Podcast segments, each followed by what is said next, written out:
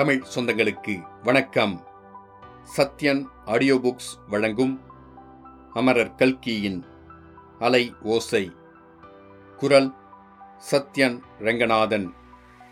நான்காம் பாகம். பிரளயம். அத்தியாயம் இருபத்தி எட்டு. நரகவாசல் திறந்தது. டார்ச் லைட்டின் வெளிச்சத்தில் தெரிந்த உருவம் சீதாவின் மனதில் பயத்தை உண்டாக்கவில்லை. ஆனால் வியப்பை உண்டாக்கியது. அந்த தாடிக்கார முஸ்லிமை அவள் ஏற்கனவே இரண்டொரு தடவை பார்த்ததுண்டு. ஆக்ரா கோர்ட்டில் வந்து அவளை காப்பாற்றிய மனிதர் அவர்தான். முன்பின் தெரியாத அந்த மனிதர் எதற்காக தனக்கு அவ்வளவு பெரிய உதவியை செய்தார் என்று தெரிந்து கொள்ளும் ஆவல் அவள் மனதில் அமுங்கிக் கிடந்தது. இப்போது அது பொங்கி எழுந்தது. சீதா விளக்கை அணை. கதவை திற. நேரம் அதிகமில்லை சீக்கிரம்! என்று உருவம் சொல்லிற்று. சீதா டார்ச் லைட்டை அணைத்தாள். வெளிச்சமின்றி இருள் சூழ்ந்ததும் அவளுடைய நெஞ்சில் மீண்டும் பதைபதைப்பு உண்டாயிற்று. அதை பொருட்படுத்தாமல் ஜன்னல் பக்கம் சென்றாள். கதவை திற சீதா கதவை திற! என்றது இருளில் வந்த குரல். அவ்வளவு அவசரமாக கதவை திறக்க சீதா தயாராயில்லை. நீங்கள் யார்? எதற்காக கதவை திறக்க வேண்டும்? என்று கூறி இங்கே புருஷர் யாரும் இல்லை என்று சேர்த்து கொண்டாள். எனக்கு தெரியும் அதனாலேதான் வந்தேன். என்னை தெரியவில்லையா உனக்கு? ஆக்ரா கோர்ட்டில் ஆமாம் அது நான்தான். வேறு நினைவு ஒன்றும் உனக்கு வரவில்லையா? என்னுடைய குரல் அப்பா? ஆமாம் நான்தான் சீதா உன் அப்பாதான். இந்த வேஷம்? அதையெல்லாம் பற்றி கேட்க இதுதானா சமயம்? சீதா இன்னும் அரை மணி நேரத்தில் இந்த ஊரில் நரகத்தின் வாசல் திறக்கப் போகிறது. இரத்த வெறி கொண்ட பேய்களும் பிசாசுகளும் வந்து பயங்கர தாண்டவம் புரியப் போகின்றன. ஐயோ அது யார்? என்று அலறினாள் சீதா. பக்கத்துச் சுவர் மறைவிலிருந்து ஒரு பெண் உருவம் வெளிப்பட்டு வந்தது. சத்தம் போடாதே காரியம் கெட்டுவிடும். இவள் உன் சித்தி உன்னை காப்பாற்றத்தான் இவளும் வந்திருக்கிறாள். இதற்குள் அந்த ஸ்திரீ இல்லை இவளை காப்பாற்ற நான் வரவில்லை. இவள் நன்றி கெட்ட நிர்மூடம். என் பேத்தியை வசந்தி கண்மணியை காப்பாற்ற நான் வந்தேன். உங்கள் புத்தியற்ற பெண்ணை கட்டிக்கொண்டு நீங்களே அழுங்கள். அடி பெண்ணே உடனே கதவை திறக்கிறாயா? இந்த கத்தியால் உன்னை குத்தி கொன்றுவிடட்டுமா என்றாள். அவள் யார் என்பது சீதாவுக்கு உடனே தெரிந்து போய்விட்டது. இனிமேல் கதவை திறக்க தாமதிப்பதில் அர்த்தம் இல்லை. ஏதோ பெரிய விபத்து வரப்போகிறது என்றும் அதிலிருந்து தன்னை காப்பாற்றவே இவர்கள் வந்திருக்கிறார்கள் என்றும் சீதாவின் உள்மனதுக்கு நன்றாய் தெரிந்துவிட்டது. நடுங்கிய கைகளினால் கதவின் தாளை திறந்தால் மறுகணம் கதவை தள்ளிக்கொண்டு இருவரும் உள்ளே வந்தார்கள். அப்பா உங்களை இந்த நிலைமையில் இந்த வேஷத்திலா நான் பார்க்க வேண்டும்? என்றாள் சீதா. அப்போது ரசியா பேகம் குறுக்கிட்டு கூறினாள் பின் எப்போது பார்க்க வேண்டும்? உலகத்தில் எல்லா தகப்பன்மார்களும் பெண் நல்ல நிலைமையில் இருக்கும்போது வந்து பாராட்டுவார்கள் சீராட்டுவார்கள். அதில் ஒன்றும் அதிசயமில்லை. உன் அப்பா உன்னிடம் வைத்திருக்கும் அன்பை இன்றைக்குதான் பார்க்கப் போகிறாய். அடி பெண்ணே உன்னை பற்றிய கவலையினால் இந்த கிழவர் எத்தனை நாளாக தூங்கவில்லை தெரியுமா? டில்லியிலிருந்து என்னையும் கட்டி இழுத்து கொண்டு வந்து இந்த பாழாய்ப்போன ஊரில் ஒரு மாதமாக உட்கார்ந்திருக்கிறார். இவள் சொல்வதை நீ நம்பாதே. சீதா என்னை கட்டி இழுத்துக் கொண்டு வந்தவள் இவள்தான் என்றார் மௌல்வி நம்முடைய சண்டையை அப்புறம் தீர்த்துக் கொள்ளலாம். இவளிடம் சொல்ல வேண்டியதை உடனே சொல்லுங்கள் என்றாள் ரசியா பேகம். சீதாவின் தந்தை கூறினார் ஆமாம் வீண் பொழுதுதான் போக்கிக் கொண்டிருக்கிறோம். ஒரு மாதமாக வீண் பொழுது போக்கிவிட்டோம். ஆனால் நிலைமை இவ்வளவு மோசமாகும் என்று நேற்று வரையில் நான் கூட எதிர்பார்க்கவில்லை. சீதா நேற்று முதல் பஞ்சாப் முழுவதும் பயங்கரமான சம்பவங்கள் நடந்து வருகின்றன. மனுஷர்கள் செய்வார்கள் என்று எண்ணக்கூடாத காரியங்களை எல்லாம் செய்கிறார்கள். இந்த ஊரில் இன்னும் அரை மணி நேரத்தில் நரகத்தை திறந்துவிடப் போகிறார்கள். ஆயிரம் பதினாயிரம் பிசாசுகள் வந்து கூத்தாடப் போகின்றன. அந்த பிசாசுகள் இன்னது செய்யும் இன்னது செய்யாது என்று சொல்ல முடியாது. இந்த ஊரிலுள்ள இந்துக்கள் சீக்கியர்களில் ஒரு குஞ்சி குழந்தையாவது தப்பிப் பிழைக்குமா என்பது சந்தேகம்தான். நீயும் உன் குழந்தையும் தப்புவதற்கு ஒரே ஒரு வழிதான் இருக்கிறது. எங்களை நம்பி உடனே புறப்பட வேண்டும். முதலில் உன் குழந்தையை இவளோடு அனுப்பிவிட வேண்டும். பிறகு நீ என்னோடு. அப்பா நான் வர முடியாது குழந்தையை வேண்டுமானால் உங்களுடன் அனுப்பிவிடுகிறேன். அவர் இங்கே என்னை தேடினால்? பைத்தியக்கார பெண்ணே அவர் என்று உன் புருஷனைத்தானே சொல்கிறாய்? அவன் பரம முட்டாள் இப்பேற்பட்ட சமயத்தில் உன்னை தனியாக விட்டு போயிருக்கிறான் பார். அம்மா நீங்கள் எனக்கு உதவி செய்ய வந்ததற்காக சந்தோஷம். ஆனால் என் புருஷனைப் பற்றி யாரும் குறைவாக சொல்வதை என்னால் சகித்துக்கொள்ள முடியாது. சரி சரி நீயாச்சி உன் புருஷனாச்சி உன் அப்பாவாச்சி எப்படியாவது போய்த் தொலையுங்கள். உன் குழந்தையை அனுப்புவதாகச் சொன்னாயே அதையாவது செய் சீக்கிரம் அவளை எழுப்பு. அதோ. ஆஹா நரகவாசல் திறந்தாகிவிட்டது என்றார் மௌல்வி. தூரத்தில் திடீரென்று பயங்கரமான கூச்சல் ஊளைச் சத்தங்கள் கேட்டன. கரிய உருவங்கள் கையில் தீவர்த்திகளை பிடித்துக்கொண்டு அங்குமிங்கும் ஓடுவது தெரிந்தது. சீதா இனி ஒரு நிமிஷமும் தாமதிப்பதற்கில்லை. வசந்தியை உடனே எழுப்பு என்றார் மௌல்வி. சீதா தயங்கி தத்தளித்து நின்றாள். குழந்தையை எப்படி கொடுப்பேன்? அவர் வந்து கேட்டால்? என்றாள். சீதா நான் உன்னை பெற்று வளர்த்த தகப்பன். என்னைக் காட்டிலும் உன்னிடம் அதிக அன்புள்ளவள் இந்த ரசிகா பேகம். அவளை நம்பி உன் குழந்தையை கொடு. ஒன்றும் கெடுதல் நேராது.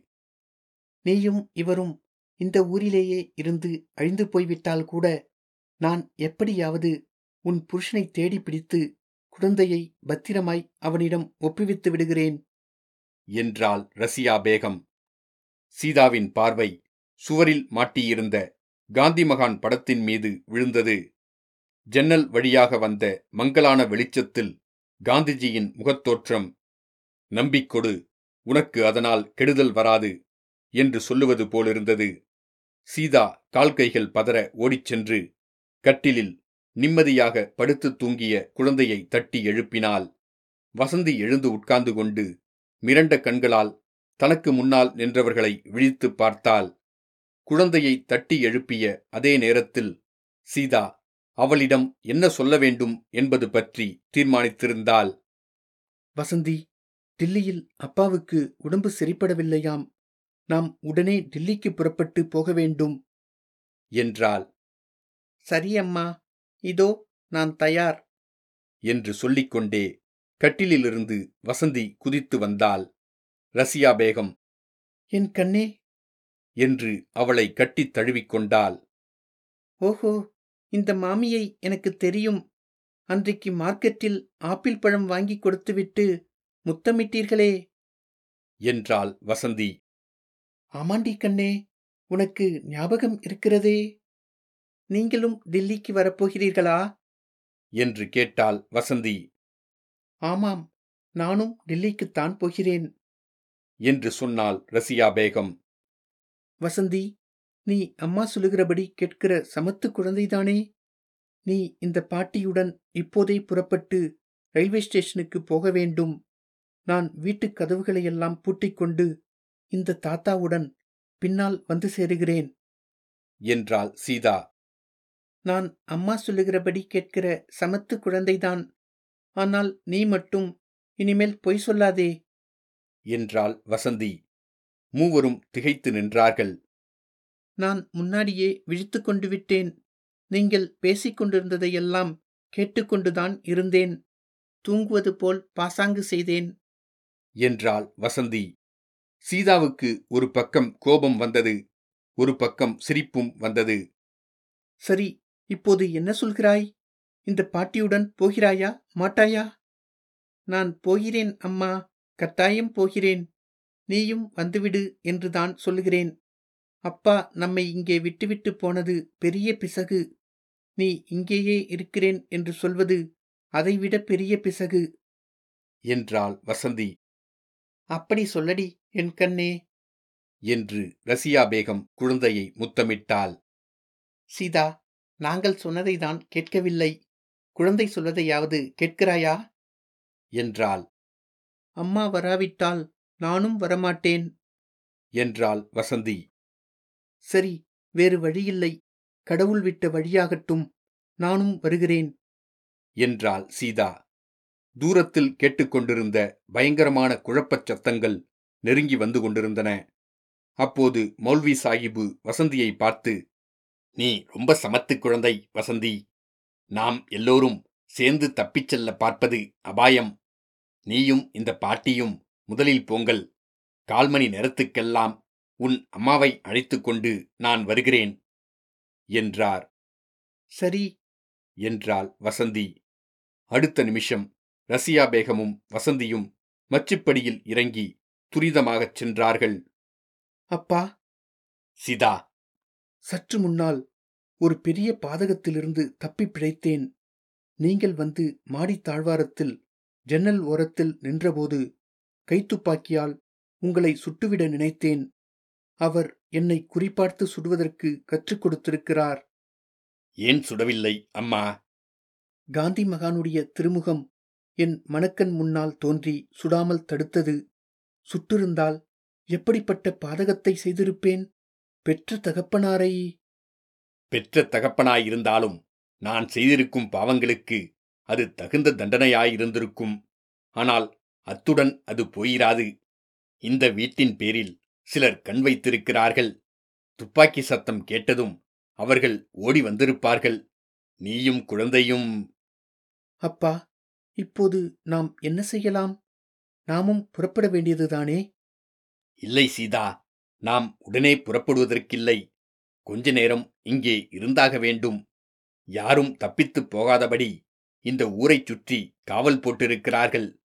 காவல் வேலை ஒப்புக்கொண்டிருப்பவர்களில் நான் ஒருவன். என்னுடைய இடத்துக்குப் போய் நான் காவல் இருக்கிறேன். துவேஷ பிசாசுகள் இந்த வீட்டையும் தாக்குவதற்கு வருவார்கள். அவர்களுக்கெல்லாம் முதலில் நான் வருவேன். அந்தச் சமயத்தில் நான் எப்படி நடந்து கொண்டாலும் நீ அதிசயப்படக்கூடாது பயப்படவும் கூடாது. நான் கத்தியினால் உன்னை குத்துவதற்கு வந்தால் கூட பயப்பட வேண்டாம். முடியுமானால் கீழே விழுந்து மூச்சை அடைந்து விட்டது போல் பாசாங்கு செய். அதெல்லாம் எதற்காக என்று என்னை இப்போது கேட்காதே. தப்பி பிழைத்த பிற்பாடு எல்லாம் விவரமாகச் சொல்லுகிறேன். இந்தச் சமயம் நம்முடைய யுக்தி புத்திகளினால்தான் பிழைக்க வேண்டும். குழப்பமும் கூச்சலும் மேலும் நெருங்கி வந்துவிட்டன. ஆங்காங்கே வீடுகள் தீப்பற்றி எரியத் தொடங்கின. எரியும் வீடுகளிலிருந்து உண்டான கோரமான வெளிச்சத்தில் கையில் கத்தி கோடாரி அரிவாள் முதலிய ஆயுதங்களுடன் கரிய உருவங்கள் பயங்கரமாக ஊளையிட்டுக் கொண்டு ஓடிய காட்சி தென்பட்டது. சீதா நான் சொன்னதெல்லாம் ஞாபகம் இருக்கட்டும். கடவுள் உன்னை நிச்சயமாக காப்பாற்றுவார் என்று சொல்லிவிட்டு மௌல்வி சாஹிபு விரைந்து கீழே சென்றார். சீதா காத்து கொண்டிருந்தால் காத்திருந்த ஒவ்வொரு நிமிஷமும் ஒவ்வொரு யுகமாக நீண்டு அவளை வேதனைப்படுத்தியது. குழப்பமும் கூச்சலும் தீயும் புகையும் அழுகையும் பிரலாபமும் நெருங்கி வந்து கொண்டிருந்தன. சீதாவுக்கு தான் குழந்தை பிராயத்தில் பம்பாயில் ஆனந்தமாக கழித்த நாட்கள் ஞாபகத்துக்கு வந்தன. அம்மாவும் அப்பாவும் தன்னை மடியில் வைத்து கொஞ்சிய நாட்கள் நினைவு வந்தன. அந்த துரைசாமி ஐயர்தானா இப்போது இப்படி இருக்கிறார்? நம்ப முடியவில்லையே. ஆயினும் நம்பித்தான் ஆக வேண்டும். திடீரென்று ராஜம்பேட்டை ஞாபகம் வந்தது. சாலையில் வண்டி குடை கவிழ்ந்து தான் ஓடையில் விழுந்ததும் சூர்யா தன்னை காப்பாற்றுவதற்காக ஓடி வந்து கரையில் நின்ற தோற்றமும் மணக்கன் முன்னே தோன்றின. அந்த சூர்யா இப்போது எங்கே இருக்கிறான்? தாரிணியின் காதலில் மதிமயங்கி கிடக்கிறானா? ஆகா காதல் என்ற ஒரு வார்த்தை எந்த மூடனோ சிருஷ்டி செய்தது. அதை வைத்துக்கொண்டு கதை எழுதுகிறவர்கள் புத்தகம் புத்தகமாய் எழுதி தள்ளுகிறார்கள். என்ன பொய்? என்ன ஏமாற்றம்?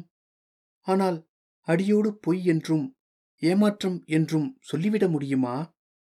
ராஜம்பேட்டையில் லலிதாவை பார்க்க வந்த சவுந்தரராகவனை தான் பார்த்ததும் காதல் கொண்டதும் பொய்யாகுமா? இருந்தாலும் லலிதாவுக்கு அப்படி ஒரு துரோகம் தான் செய்திருக்க கூடாது. அந்த துரோகத்தின் பலன்தான் பிற்பாடு வாழ்க்கை முழுதும் தான் கஷ்டங்களுக்கு உள்ளாகும்படி ஆயிற்று. வாழ்க்கை முழுதும் எத்தனை கஷ்டப்பட்டால்தான் என்ன?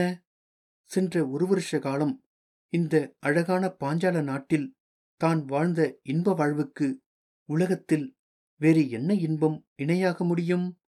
அத்தகைய இன்ப வாழ்வுக்கு இப்போது இறுதி வந்துவிட்டது போலிருக்கிறதே. இதோ சமீபத்தில் வீட்டண்டையில் நெருங்கி வந்துவிட்டார்கள் போலிருக்கிறதே.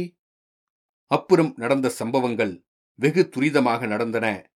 அவையெல்லாம் சீதாவுக்கு தன்னுடைய சொந்த அனுபவங்களாகவே தோன்றவில்லை. அதி துரிதமாக டெம்போவுடன் எடுக்கப்பட்ட சினிமாவில் பார்க்கும் காட்சிகளைப் போலவே தோன்றின. ஒரு நிமிஷம் அந்த வீட்டு வாசலில் பயங்கரமான கூச்சல் கேட்டது. மறு நிமிஷமே வாசற்கதவை கோடாரிகளால் பிளக்கும் சத்தம் கேட்டது. திடுதிடுவென்று பலர் உள்ளே நுழைந்தார்கள். மச்சிப்படிகளின் பேரில் தடதடவென்று ஏறி வந்தார்கள். அவர்களுக்கெல்லாம் முதலில் மௌல்வி சாஹிபு வந்தார். அவர் கையில் ஒரு கூரிய கத்தி பளபளவென்று மின்னியது. ஒரே பாய்ச்சலாக பாய்ந்து அவள் பக்கத்தில் வந்து கழுத்தை பிடித்து தள்ளினார். பிறகு அவளை ஒரு காலால் மிதித்து கொண்டு திரும்பி நின்றார். பின்னால் வந்தவர்களை பார்த்து இவள் என்னுடையவள் இவள் என்னுடையவள் என்று கூச்சலிட்டார். பின்னால் வந்த பயங்கர ராட்சசர்கள் சிறிது தயங்கி நின்றார்கள். ஒருவன் சிரித்தான் இன்னொருவன் கிழவனுக்கு வந்த கேட்டைப் பார் என்றான். மற்றொருவன் அருகில் பாய்ந்து வந்து கிழவனை குத்திப் போடுவதாக சொல்லிக்கொண்டு கத்தியை ஓங்கினான். அவனை தடுப்பதற்காக வந்த இன்னொருவன் காலால் சீதாவை ஒரு மிதி மிதித்தான். ஆயினும் சீதாவின் தகப்பனார் இருந்த இடத்தை விட்டு நகரவில்லை. இதற்குள்ளே ஒருவன் நெருப்பு நெருப்பு! என்றான். ஓடுங்கள் ஓடுங்கள்! என்று மௌல்வி சாஹிபு கத்தினார். வெளியிலிருந்து அதே சமயத்தில் புகை திரள் திரளாக கிளம்பி மேலே சுழன்று வரத் தொடங்கியது. அறைக்குள் வந்த மனிதர்கள் திரும்பி ஓடத் தொடங்கினார்கள். அவர்களில் ஒருவருடைய கண்ணில் சுவரில் மாட்டியிருந்த மகாத்மாவின் படம் தென்பட்டது. அதை அவன் எட்டி எடுத்து தரையில் ஓங்கி எறிந்தான். படத்தின் கண்ணாடி உடைந்த சத்தம் படார் என்று கேட்டது.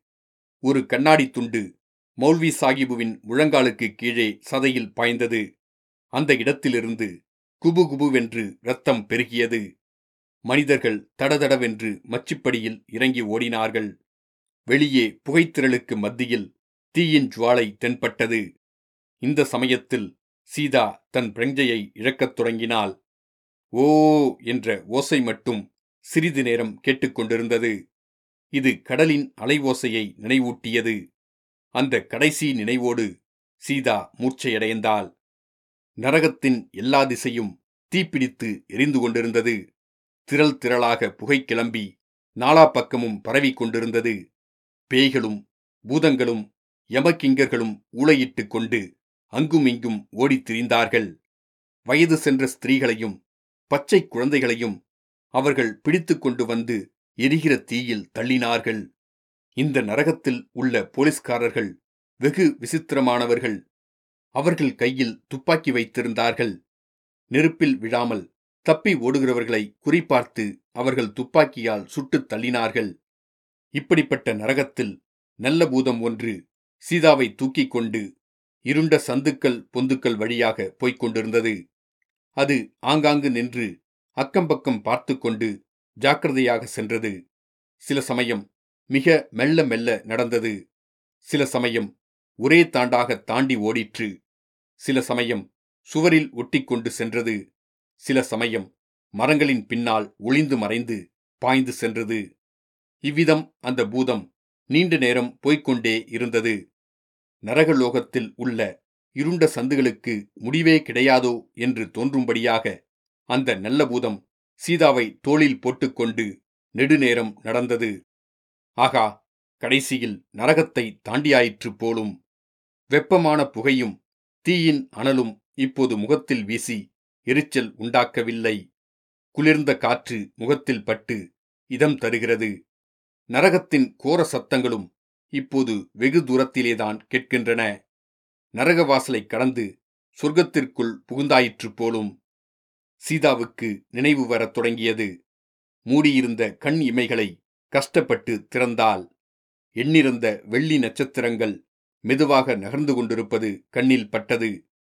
ஆகா வானவெளியில் சொர்க்க பூமியை நெருங்கி இப்போது போய்க் கொண்டிருக்கிறோம் போலும் புஷ்பக விமானத்தில் பிரயாணம் செய்து கொண்டிருக்கிறோம் போலும் தன் நெற்றியை மிருதுவாக தடவிக் கொடுக்கும் கை தன்னை நரகத்திலிருந்து காப்பாற்றிய தேவதூதரின் திருக்கரமாகவே இருக்க வேண்டும்.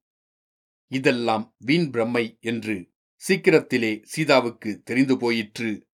கடகடவென்று கட்டை வண்டியின் சத்தமும் வண்டி ஆட்டத்தினால் உடம்பு ஆடி உண்டான வலியும் பூமியிலேதான் பிரயாணம் செய்து கொண்டிருக்கிறோம் என்ற உணர்வை சீதாவுக்கு உண்டாக்கின. நெற்றியை தடவிக் கொண்டிருக்கும் கை மௌல்வி சாகிபுவின் கை அதாவது தன் தந்தையின் கை. அப்பா. சீதா விழித்துக் கொண்டாயா? ரொம்ப நேரம் தூங்கிவிட்டேனா? பொழுது விடியப் போகிறது. குழந்தை வசந்தி. குழந்தை பத்திரமாக இருப்பாள். கவலைப்படாதே. உன் சித்தி ரொம்ப கெட்டிக்காரி. இதைப்போல் எத்தனையோ சமாளித்தவள். சீதா சிறிது நேரம் மௌனமாயிருந்துவிட்டு அப்பா இது என்ன வண்டி? என்று கேட்டாள். இது பாஞ்சால நாட்டின் புராதான வண்டி. சீதா கோவேறு கழுதை பூட்டிய வண்டி. வண்டி ஓட்டுகிறவன் யார்? ஒரு மாதமாக என்னிடம் வேலை செய்த பையன். அவனை நம்பலாமா? இந்த காலத்தில் யாரை நம்பலாம்? யாரை நம்பக்கூடாது என்று எப்படி சொல்ல முடியும்? இந்த வண்டி ஏது? விலைக்கு வாங்கினேன். இந்த மாதிரி சந்தர்ப்பத்துக்கு உபயோகமாயிருக்கட்டும் என்றுதான். இந்த மாதிரி எல்லாம் நடக்கும் என்று உங்களுக்கு முன்னாடியே தெரியுமா என்ன? ஒரு மாதிரி தெரியும். ஆனால் இவ்வளவு பயங்கரமாய் இருக்கும் என்று எதிர்பார்க்கவில்லை. சற்று பொறுத்து சீதா. இந்த வண்டியில் இன்னும் ரொம்ப நேரம் போக வேண்டுமா? என்று கேட்டாள். ஏன் உடம்பு வலிக்கிறதா? ஆமாம் உடம்பை வலிக்கிறது. வலிக்காமல் என்ன செய்யும்? அந்த ராட்சசர்களும் நானும் உன்னை எப்படி மிதித்து விட்டோம்? கொஞ்சம் பொறுத்துக்கொள் சீதா. சீக்கிரத்தில் வண்டியை நிறுத்தச் சொல்கிறேன். அதோ தெரிகிறதே அந்த பாறை மறைவில் வண்டியை நிறுத்தலாம் என்றார் மௌல்வி சாகிபு. சீதா எழுந்து உட்கார்ந்தாள். அது மேலே கூண்டு இல்லாத திறந்த வண்டி. ஆனால் நாலு பக்கமும் ஒரு முழு உயரம் அடைப்பு இருந்தது. அடைப்புக்கு மேலாக பார்த்தால் சாலையின் இருபுறமும் குட்டையான ஈச்ச மரங்கள் நெருங்கி வளர்ந்திருந்தன. சற்று தூரத்தில் ஒரு மொட்டை பாறை பிரம்மராட்சதனைப் போல் நின்றது. சுற்றும் முற்றும் பார்த்துவிட்டு சீதா தன் தந்தையை ஏறிட்டு பார்த்தாள். அவள் மனதிற்குள் அத்தனை நேரம் அடக்கி வைத்திருந்த கேள்வி அப்போது வெளியில் வந்தது. அப்பா நீங்கள் எதற்காக முஸ்லிம் மதத்தில் சேர்ந்தீர்கள்? என்று கேட்டாள். தந்தை மௌனமாயிருந்தார். நான் கேட்டது தவறாயிருந்தால் மன்னியுங்கள். எதற்காக கேட்டேன் என்றால் உங்களுக்கு கடவுளிடத்தில் நம்பிக்கை உண்டா என்று தெரிந்து கொள்வதற்காகத்தான். கடவுள் ஒருவர் இருந்தால் இந்த மாதிரி கஷ்டங்களை எல்லாம் ஜனங்களுக்கு எதற்காக கொடுக்கிறார்? என்றாள் சீதா. இந்த மாதிரி சந்தர்ப்பங்களில் கடவுள் உண்டா என்ற சந்தேகம் யாருக்கும் தோன்றக்கூடியதுதான். அந்த விஷயத்தைப் பற்றி நீ ஞானிகளிடம் கேட்டு தெரிந்து கொள்ள வேண்டும். ஆனால் முதலில் நீ கேட்ட கேள்விக்கு பதில் சொல்லப் போகிறேன். எப்படி ஆரம்பிப்பது என்றுதான் யோசித்தேன். முதலிலிருந்து ஆரம்பித்து எல்லாவற்றையும் சொல்லிவிடப் போகிறேன். சீதா என் கதையைத் தவிர முக்கியமான ரகசியம் ஒன்றையும் சொல்லப் போகிறேன். எப்போதாவது தாரிணியை சந்திக்கும்படி நேர்ந்தால். அப்பா தாரிணிக்கும் எனக்கும் ஏதாவது உறவு உண்டா? என்று சீதா ஆவலுடன் கேட்டாள். அதைத்தான் சொல்லப் போகிறேன் என்றார் சீதாவின் தந்தை. இத்துடன் அத்தியாயம் இருபத்தி எட்டு முடிவடைந்தது. மீண்டும் அத்தியாயம் இருபத்தி ஒன்பதில் சந்திப்போம்.